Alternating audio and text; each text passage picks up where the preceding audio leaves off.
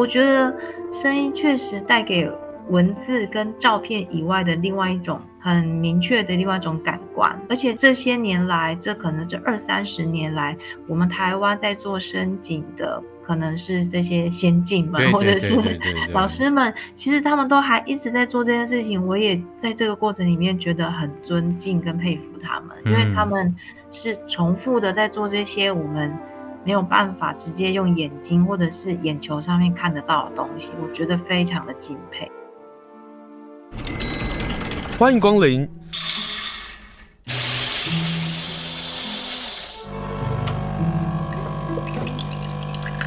今天的盛情款待，请享用。今天要跟大家分享是由李路出版社所出版的《地味手帖零八》这一期，他们的主题叫做“声音风景，聆听地方的不可见”。这实在是太有意思了，因为我的工作跟声音有很大的关系嘛。但我从来没有想到说，作为一个地方的刊物，它居然要挑战关于声音的话题。那我就很好奇，那我就决定打开来翻一翻。我的老天爷啊！这本书根本提醒我，对于我的工作的专业，为什么还不急于一个 刊物呢？好，今天要跟大家介绍的就是主编董经纬。Hello，经纬好。Hello，先生。Hello，大家好。什么事情让你想不开要做这个声音风景的主题啊？先生，你刚刚太客气了。哎、欸，我是说真的哦。我本来以为是说好啊，那就来谈谈声音的记录啊，然后呢，声音地图啊，然后怎么做声音啊，或者是声音跟地方有什么关系？我大概是这样想哦。但我打开来的时候发现不对，他们是玩真的耶！因为一开业，你们就邀请了一个老师，然后跟大家好好来讲在台湾的声音的过去跟现在，在这块岛屿上的这样的演变。你们又邀请了几个专家，一打开我真的是吓傻了，因为我自己的工作关系嘛，然后我知道这个艺术家吴灿正在北美馆有个展览，我有特别去上去去看他的作品，我就没想到，哇塞，你居然仿了吴灿正，吴灿正也就算了，然后你们还做了类似像 podcast 的方式，然后来呈现。我从一篇开始，然后学习，然后看着范清辉以及电影的声音的工作者周震，跟大家来谈谈声音。我帮完了之后，我心想说：天哪，我好想跟我的听众朋友说，你去买这本，拜托。虽然我已经好多次说拜托去买地位手帖，但是当我看到这个，我我其实很感动，因为作为一个文字工作者，怎么会做的还比我们做声音的工作者还要这么的认真，经纬我是说真的啦，但你知道这个真话就会有一个担心，说像会不会卖不好？我我其实觉得这次的主题是我自己呃有观察到，其实从呃这几年吧，应该是这好几年的那个艺术的展览或是策展里面，其实还蛮多会用声响或者是。声音的方式来让我们可以更进入那个情境。对，那后来我发现，其实呃，有一些个人的艺术声音的艺术工作者，或者是一些在地的团队，嗯，他们也有意识到声音这个东西，它是具有那一种非常地域性很强的一种元素。对，而且它相对来讲，我觉得是有一点私密跟有趣的的地方，它并不是完全靠视觉。嗯。对、嗯，那我就在想说，哎，如果这样子的主题，我们可以拿来做成一个纸本刊物的主题的话，嗯、我很想知道它会呈现出什么样的火花。你知道我最近刚好在看那个《海岸村恰恰恰》啊、嗯，你知道是最因为对对对，因为男主角最近有很多的 争议事件嘛，那我就想说，这男生为什么这么红呢？这么红也代表这一出剧很好看，这样。那我就看，大概看到第四集还是第五集的时候吧，然后他怎么去说这个渔港，怎么说这个海岸村，他用声音，你知道我把我吓死了。我想说，为什么人家韩剧可以知道用声音去来分别一个地方一个渔港跟其他的地方不同？声音在于一个地方的认识是非常重要的。可是当我们在地方在讨论一些事情的时候，往往会把那个声音呃放在视觉之后。刚好这阵子呃，我有参加一场地方创生的主持，在这场主持活动上，工作人员也把我纳进那个分组里头。你知道地方创生总是会讨论一些讨论的工作方法，对，我也加入进去了。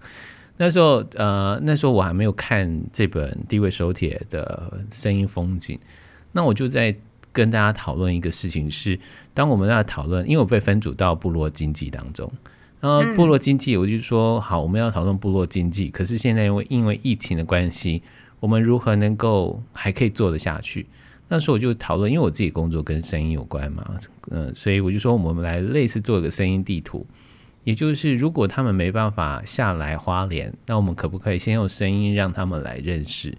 如果他们来到了部落，我们可不可以用声音先让他们开始听见这个部落很特殊的声音？所以，当我看到你在做这个事情的时候，老实说会很感动，因为总算有人重视到声音了。其实，在做这一期的时候，我也一直在被感动哎，因为在。呃，做跟受访者的联系，或者是说在做资料上面的确认的时候，我就其实是一直听着大家到各个地方去采集声音的那些录音的、嗯、的音档，嗯，然后我我觉得声音确实带给文字跟照片以外的另外一种很很明确的另外一种感官，对，对，那那而且这些声音。就像刚刚我觉得今天讲那个声音地图的概念也很好。那这些年来，这可能这二三十年来，我们台湾在做深井的的，可能是这些先进们，或者是老师们，其实他们都还一直在做这件事情。我也在这个过程里面觉得很尊敬跟佩服他们，因为他们是重复的在做这些我们。没有办法直接用眼睛或者是眼球上面看得到的东西，我觉得非常的敬佩。嗯，关于声景呢，你们就访问了范钦慧啊，那广播金钟奖拿了多少项的范钦慧，我也跟他认识啊。但我们就先从我刚刚提到的吴灿正的这个专访上来谈一谈，好不好？因为我去看了四美馆的展览，然后我去点了他的声音地图，我真的吓傻了。然后也是因为透过你这个刊物补足了我那时候去看展览的不足，因为你告诉我们说他花了十年，他的想法到底是什么？那我可以呃从文字，然后对到他在展览现场的声音，然后再对到他所谓的台湾地图这个声音，就是吴灿正，很好看呢。因为嗯，我真的有一度在想说，我要不要去学？这种声音，去做野地的那个声音的采集。对，因为我我真的是到了四呃北美馆里头去点他的地图，我只点花莲而已哦。嗯嗯，我就已经吓到，我想说天哪，他怎么会做这个事情？然后透过你的访问，我才知道哦，他什么原因来到花莲，然后他在记录上他怎么去记录他所在意的东西到底是什么？对，因为嗯。呃我老实说，我蛮大概可能是五六年前就注意到吴灿正老师他在做这个声音地图的事情。嗯、那我刚刚讲的就是，我很惊讶的是，到现在我要在这个主题，而且是在别本刊物上面的时候，他还是一个很重要的一个先行者，嗯、而且他持续的在录音。确实，我觉得。拜托大家一定要去点开老师的那个台台湾声音地图，嗯哼，对，因为上面有好多我们没有想过过他会去录这个地方的一些音档，还有那些他选的地方。那我觉得这个在访谈里面老师也都有提到，就是他不会特别再去找一些可能大家已经很熟悉的画面，嗯，或者是很熟悉的地点，嗯，对，然后再录下来那些当做一个。档案上面的数字的一个增加，对你这个访问上就是说，惯性久了后就不会想要去找到新的声音，就像我们说话是面对面的，但你不会只有正面被看到，别人从背后看到你的也是你，而那个你可能是一个很不一样的你。这是他在这个声音的记录上的很深刻的感受。我自己打开他的台湾声音地图，我打开了光复乡，我打开了丰滨乡，我所听到的不单单只是在田野或山林或者海边的声音，他还收录了面店的阿嬷或是阿姨们、老板娘对话的声音。哦，你知道，就是那种人味或者是那种乡亲的感情，就很深刻的感受。哎，嗯，因为其实。我我自己认为，就是以现在在申请这个领域来讲的话，就是吴灿灿老师他并没有特别，呃，应该是说他没有特别想要把自然音跟人的声音或者是环境音切割开来。对，对他来讲，它就是一个整体的环境的声音。对，对，那这个其实，在我们的专访里面，老师自己也有提到这件事情，就是说。嗯，在我们看到的自然底下，人的声音到底在哪里？嗯，对对对，所以我觉得金正刚刚听到的那个版本，就其实，嗯，在我们跟访老师访问跟联系的过程里面，都可以感觉得到，老师其实对于这样子的初衷，他还是抓得很紧。嗯，因为比如说我们讲到那个人的声音啊，那不同的省份、不同的方言，对他来讲是什么样的一个想法？那他就说，为了要跟本地人互动，有些的用词也可能会跟着改变。他说了一句话，也是你们编辑所写的，说见证台湾的历史不只有口传的故事，言说者的声音本身就是一种历史。刚好我前阵子参加了我们地方的大城社区的导览的活动。那导览的活动就会说大臣的故事啊，然后让我们吃吃大臣的食物。当这些活动都结束的时候啊，因为他是戴着耳机嘛，那我们也会听到大臣人说自己的故事这样。然后当整个活动结束了之后，我刚好要借厕所呢，就在一个社区里头一个借个厕所这样，然后就听到隔壁的老人家啊正在聊天，就用大臣话聊天。你知道那个虚虚实实那个关系，或者是你才知道说哦。听到那个人的方言，我才真切的感受到我处在一个完全不同于我生活的社区里，那就是声音，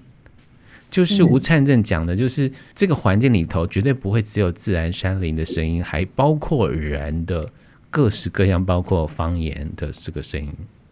对，人的声音本身就是。就是一个重要的环节。对，嗯，吴灿正，你们问了吴灿正问题，说，请分享印象最深刻的声音和故事。他说我没有。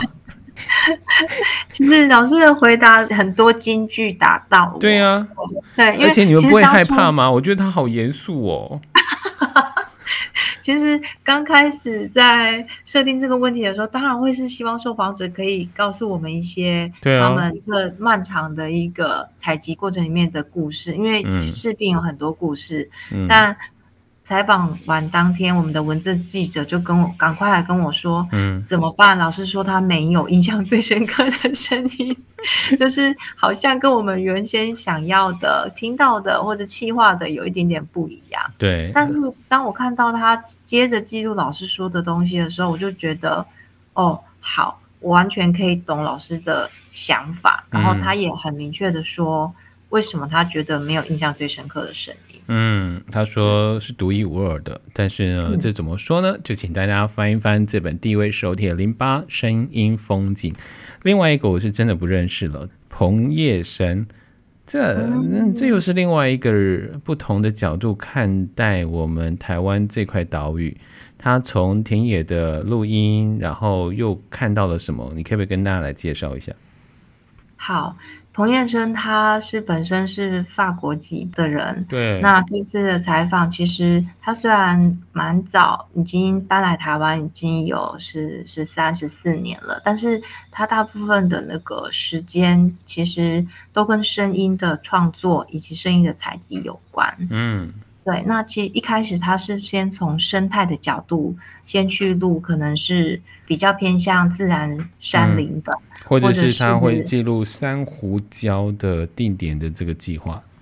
对对对，这个是他从一开始比较明确进入的一个采集的范围。嗯哼。对。但是后来，因为他本身就是之前学的就是声音创作，对，所以他会运用大量的这些田野的收集来的音档，以及就是呃，可能在做混音这一块，还有其他的呃素材来做拼装。那其实。在我们在一些声音装置的展览跟艺术的时候，嗯，也会都看到彭先生他的一些创作。嗯，比如说大谈早教的事情。那作为一个艺术家，嗯、面对这么严肃的环境议题，他选择用声音，这太神奇了。你知道，我们并没有理解大潭早教会有什么样的声音，植物或者是椒盐会产生什么样的声音，他就透过这个方式，超音波的方法，能不能记录下来，重新让我找到新的议题跟新的认识。我们当我们在谈声音的时候，总会要邀请大家进到范钦会所设立的声景的现场啊。然后你们还访了周震，周震是拿下金马奖的人呢。对，我们这一次其实因为这个主题，其实就一定会去接触到台湾声景协会，那也就一定没有办法，就是一定要就是请范清慧老师，也希望可以用另外一种角度来参与这个专题。嗯，对。那你会不会觉得跟老师聊天，或者是你们工作人员跟老师聊天，觉得听他讲话好舒服哦？有，我们那天都深深被疗愈了，尤其我们又在阳明山梦幻湖上。哦，你们根本就叫做五 D 现场嘛。对，而且光听老师讲话，我们整个都醉了。以前在台北的时候，有时候也会邀请他进到我们自己的录音室嘛，听他讲话都觉得好了，我们不用讲话了。好，范清慧老师就带着你们去阳明山的这个山境里头去发现。什么样的声音，或者是周正又跟你们聊了什么？其实我觉得那一次的采访确实也是一个让我们大家都很难忘的一个经验，嗯、因为在跟范钦慧老师在联系的过程中，我们有提出就是希望这一次的呃企划上面，除了在自然升景的部分，那其实有注意到蛮多的一些媒体，可能是包含电影啊，或者是电视剧。嗯其实有逐渐小幅度的在注意这件事情，嗯，就是声景的那些特效的真实性。对，那其实呃，讲到这个主题的话，那范钦慧老师他也有他自己的观察，嗯，他就马上非常兴奋的帮我们推荐，就是有得过金马奖的这个电影的工作者周正老师。嗯，那因为他们其实在二零一七年就曾经在梦幻湖畔这边。合作过一个在湖畔倾听的一个有声 CD 的声音书，哦、对，所以当时他们有这样子的一个契机，所以老师也非常积极，然后帮协助我们，可以让我们的采访团队，然后可以顺利的到梦幻湖旁边，以及就是邀请他跟周震老师做一个十多年在在此相聚的一个梦幻场景。真的是梦幻哦！一个是金钟奖，一个金马奖，然后两个呢，我不管是看电影或是听广播，我都视为偶像的两个人，居然会在这本《地位手帖零八》里头共同出现，而且共同说故事。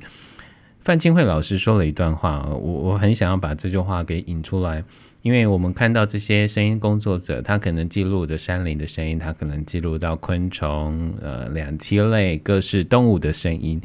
这些声音所代表的意思到底是什么？范青会说：“当我听到这些声音时，我好感动。原来我不需要看到他们，我就知道自己和这些生物在一起的。做广播不愧是做广播，很厉害的广播人就会用那么简单的一句话告诉你，不用讲什么生命教育，也不用谈什么环境保护，那你就直接透过声音，你会知道你跟他们在一起就足够了。”对，而且。我觉得老师顺着这样子的脉络，后来讲一句话，我觉得也也让我觉得很感动。就是老师其实他会觉得他为什么要做这个自然笔记的广播节目那么多年，就是他他自己都觉得还非常不可思议的一个缘分。然后他说的这句话就是：“我存在的功用就是告诉大家他们的存在。”哦，对啊，就是他在去年。去年得奖还是前年得奖的时候，他说了这句话。嗯，因为完蛋了，这个也会在 Podcast 播出。因为范庆慧老师好些年没有入围，没有入围金钟奖。然后有一年他入围，然后得奖的时候，我在他的言谈当中，他其实很在意这每一年的作品然后，每一年的努力是不是有被听见。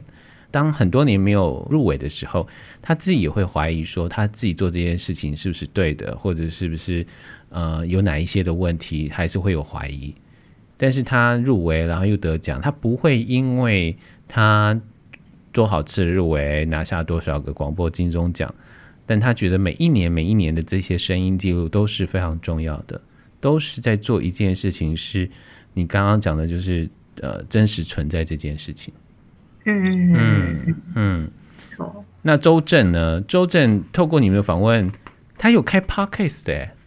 对。哦、他其实有在静好听开 podcast，、嗯、然后就是也是分享他自己本身从呃过去求学在做声音的学习，在法国的的生活经验开始呢，一直到他对于就是进到电影现场，嗯，他怎么作为一个嗯、呃、现场收音还有后置要做一些配音这一部分很多的一些小故事，嗯，对，然后那其实嗯。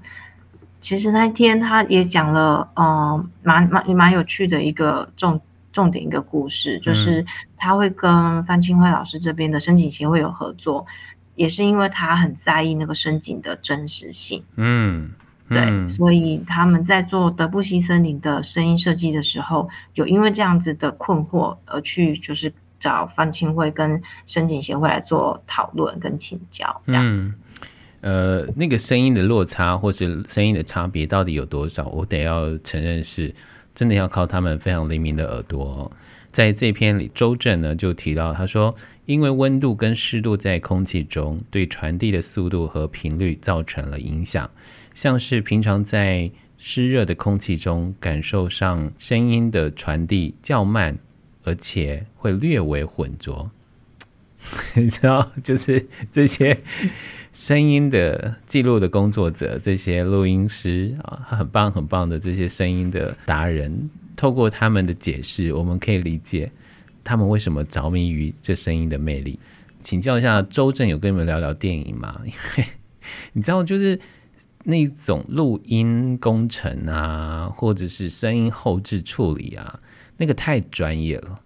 然后我们其实很难可以听到他们分享那个非常西部的专业，比如说这几年因为电影音乐我们的重视，我们会三不五时看到很多电影音乐的这些音乐家会分享这音乐的差别，这样。但老实说还是有嗯认知上的学习的这样的一个差距。但声音呢，他有跟你们分享到电影拍摄里的有趣或者是让你惊奇的事情吗？哦，因为其实对于不是在电影业界的从业人员来讲，我们当然借由这个采访，也问了老师很多在电影现场他们要怎么做收音跟后续的一些声音设计的部分。嗯，那其实老师就是也有提到，就是说，因为在呃收录声音的现场的时候，机器非常敏感，所以当然就是第一，大家要非常的呃安静。就如果要做环境音的收录的时候。然后再来是针对，如果要现场是收演员的口白的话，嗯哼，那呃，其实他们都会 借由那个收音的机器，会很明显的听到可能是演员他的心跳声，嗯，然后包含他的呼吸声，然后甚至连那个呼吸声是不是有痰的，还有就是他的心呃，就是心跳的频率，他们都听得很清楚，所以他们常常会 私底下跟演员说。哎，你可能烟抽的有点多，是不是？或者是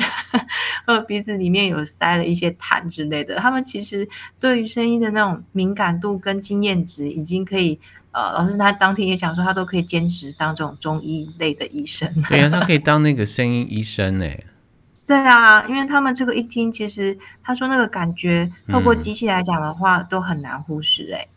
好神奇哦，因为我们最多会发现，比如说他的发音的位置改变啦。或者是有一些小小的声音，但就真的是必须灵敏到你才会发现他的身体上的变化，会影响到他的发音位置或者他的发音的状况。没错，因为那一天周正老师也有分享到，他自己在录 podcast 的时候，嗯，他都常常想要咬舌自尽，就是因为他会觉得他在错的地方吞口水了。哎、欸，我懂，我懂，我懂，我懂，我懂，这个我懂，这个我懂。我觉得这个应该是你们才有办法懂的那种懊恼吧。因为呃，跟大家解释一下，就是我们做广播的啊，呃，任何一种做形式啊，包括新闻主播一样，我们都会戴着耳机。那戴着耳机，一方面是那个安全感，就是我们可以听到自己的声音，然后我们知道我们讲话不是太快啦，或者是我们声音有哪些状况啦，这些等等。但就是因为戴上了耳机，所以我们会听到我们声音上的很多的瑕疵。嗯、那那个东西就会会会影响到我们主持啊。那我我觉得我知道周震的意思，想要咬舌自尽，会觉得很想骂自己，说怎么主持那么烂。对，就他就说得一直重来，就是会觉得 很。我突然觉得我并不孤单，谢谢周正老师。好，那讲到广播啊，我。要跟大家分享，就是你们这次做了一件非常我觉得很有实验性的事情，而这个实验事情呢，其实给了我一件功课啊。这个老实说，这功课我想过，但是我就是没有时间去做。但你们做了，就是声音日记。也就是说，我们在做广播常会有一些单元啊，这个单元如何能够呈现？哎，你帮我做了耶，就是。跟你想象的有有有，跟我想象的是一样的，跟我想象是一样的。生活想象就是我们所做的单元，其实不必做的太太太太难。哈，比如说，呃，我就以我现在翻到的，啊，这个声音日记是在云林的台西。你说听西岸渔村的海风跟咸心，他可能会到海边。那他可能会到渔村旁边正在做蚵仔的台西风铃的，就是选科的地方。那大家可以先想象，就是我们会收到什么样的声音？可能是海风，可能会蚵的声音。那如果我们做广播的，我们就会把这个声音给放进去，成为我们诉说的一段的呃背景或者是声音，重要的声音，然后再加上访谈。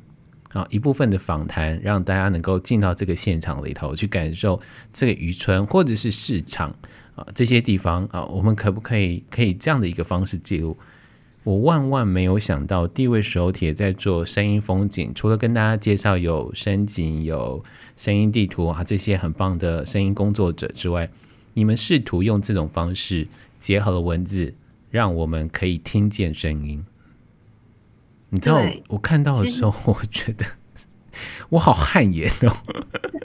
我我我我觉得，呃，其实这个这个刚刚先生讲到一个重点，就是这个单元的企划，我自己也是觉得是充满实验性质的。嗯、因为坦白讲，我觉得，呃，如果在广播上面要呈现这些声音，那其实可能经常要烦恼的是，那在文字的部分要怎么去补强它。对，那反过来，在我们纸本刊物上面，我们这边要想的是，我要怎么在一个纸页上面呈现声音啊？嗯，对，因为这些呃声音对我来讲，它都是在编辑过程中一直陪伴着我的。然后，呃，同时这些声音也都是我们邀请到的这四位的呃工作者，或者是在地的团队，他们是。回到自己的家乡，或者是回到他们自己的生活的地方去做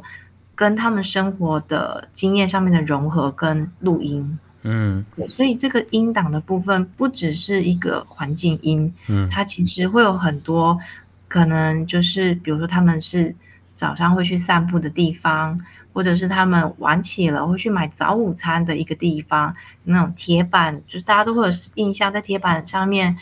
煎蛋饼或者是翻肉的那种声音，那我觉得当这个声音它有被诉说的文字的故事去补充之后，嗯、它就活了起来。嗯嗯，对，而且它是真真实实的活在那个地方。嗯、那我们这一次也非常希望，就是大家如果有买的话，务必一定要扫，就是我们的 QR code 来一起。搭配着服用，因为我觉得那个实在是太有趣了，瞬间你就会进入到刚刚讲的，可能是你就到台西，对，或者是你就到绿岛去了，对，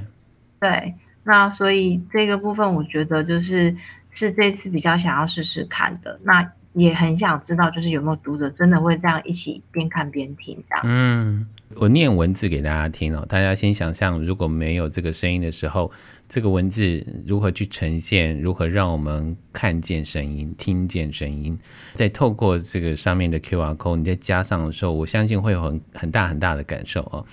呃，有一段文字在讲海风，这段文字是这么写着：沿着余温小径走，循着风吹来的咸咸海水味，再往前走，越过堤防，就可以看见那片海。海浪规律地打过来，与声音一起，平静的一如往常，却是紧扣着台西人的主旋律。然后下一段就会说着：海风吹，锈蚀着被闲置的房屋与工具。老街上唱片行的播放机，如今只能当作摆饰，修了也没用，很快就会锈蚀，零件现在也找不到了。老板无奈地说：海风吹。吹落了稻米花，还来不及结果，就化作泥沙。老家在台西的雨桐说：“可是大家还是不死心，还是每年都会种，最后收获的稻穗都是空的。海风吹，大风使棵苗覆不着棵壳，收成时的棵都是风带不走的大小。海风吹，台西到了，还没听到海的声音。”会先感受到海风迎接你的到来，对于离开家乡的台西人来说是很重要的记忆。我在读这段的时候，其实因为我们自己是做我我说半个声音的工作者好了，作为一个广播人，我们对文字的敏锐度，我我比一般人还要多一点。所以当我在读这段文字的时候，我其实可以感受到那个文字的律动，包括声音的串流。像是后面还有一篇在谈蛤蜊的蛤蜊落下的声音，如何跟呃市场在做呃整理蛤蜊的这些阿桑们这个对话，那个热热闹闹那个景象如何能够拼凑出来？光是还没有打开 QR code，我就可以感受到呃我们今天跟大家介绍的地位手铁零八呃编辑主编，还包括这些记者朋友们的认真跟。充满想象跟企图，主编，我真的打心底的佩服你们。呃，我其实是觉得有这些在地的团队，还有他们的，嗯，像刚青山朗读的时候，我在我应该是说，我收到他们的稿子的时候，我确实就是从他们的文字里面。有感觉到他们其实要透过声音这样子的传送啊，嗯、其实，呃，想要说的其实是更多的，对，就是他就会觉得说，他后面会想要传达就是，呃，离乡的游子啊，就是你们不要忘记这里的声音，听到这些声音，请记得这里是你们的故乡。你这样讲就是。就让我真的想到一件事情，就是你们这里头的聆听地方的不可见。我真的就在想说，好啦，我现在在家乡了，我到底会用什么样的声音来介绍花莲？我觉得大家都可以想啊，就是我们常常会说啊，花莲有什么秘境啊，花莲有什么好吃啊，花莲有什么好看啊，什么，但从来没有人问你说，那请问一下，花莲有什么声音是让你觉得这个声音是代表花莲的？对啊，因为像这个台西团队，他们就非常的接地气，因为包含余温打水的声音，就是那种很，嗯、呃，我们想象中很重复，然后很机械性的声音，其实大部分就连我们经过，也可能看也都不会说非常的呃仔细的看，嗯，但他们发现了这个很规律的、很机械式的余温打水声，对于某一些人来说，其实是。关联于他们的儿时记忆耶，对，因为他们可能小时候是被阿公阿嬷载着，然后到要去寻鱼温，嗯，然后他们可能听到这个打水的声音，然后闻到那种呃海水的咸腥味，对，他们就知道说哦，他们到这边了。那这些内建进去大脑或者是身体里面的声音记忆啊，其实不见得是啊、呃、长大之后你会记得的，他必须在。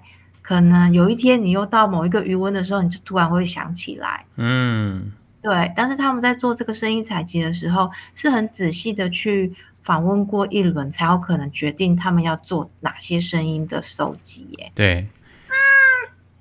什么声音？猫咪。哇，我喜欢它这图案 的冒进来这个声音。谢谢你，谢谢你，谢谢你，谢谢你。他还可以留在现场吗？他可以留在现场，他可以留在现场，他刚好。符合了我们今天那个主题，就是声音啊，对，它就是一个声音的风景。谁说一段访问就只能两个人的聊天呢？我们有各自的生活的空间，那很自然的，它可能会有狗的声音，它可能会有猫的声音，还包括比如说在我们花莲就有战斗机的声音，它可能还是穿进了我们录音室。今天非常谢谢主编跟大家来介绍地位手帖，喵，它叫什么名字啊？啊，它叫 B B，鼻子的，B B。皮皮，他现在好像跟你说他肚子饿了，嗯，他想要来讨摸摸了。对，他要讨摸摸，因为他已经发出那个咕噜咕噜咕噜咕噜咕噜的声音。哦，这声音也录到了，好。谢谢他，我觉得我好爱今天的访问哦。我们刚刚从文字的解释，然后到现在猫咪的加入，让我们知道声音它有好多好多的可能性。好，真的非常推荐大家能够来看看地位手帖。作为一个地方人士啊，如果您是做不管是地方创生或者社造，也可以来看看这本书哦。因为我相信有很多的想法会，呃，从阅读里头你可以找到一些的想法或者是一些的做法，让我们来一同记录在我们这块花莲或者是任何一个地方的这个声音，包括你家猫咪的声音。谢谢主编董庆伟接受访问。敬伟，谢谢你喽，谢谢，谢谢，谢谢先生。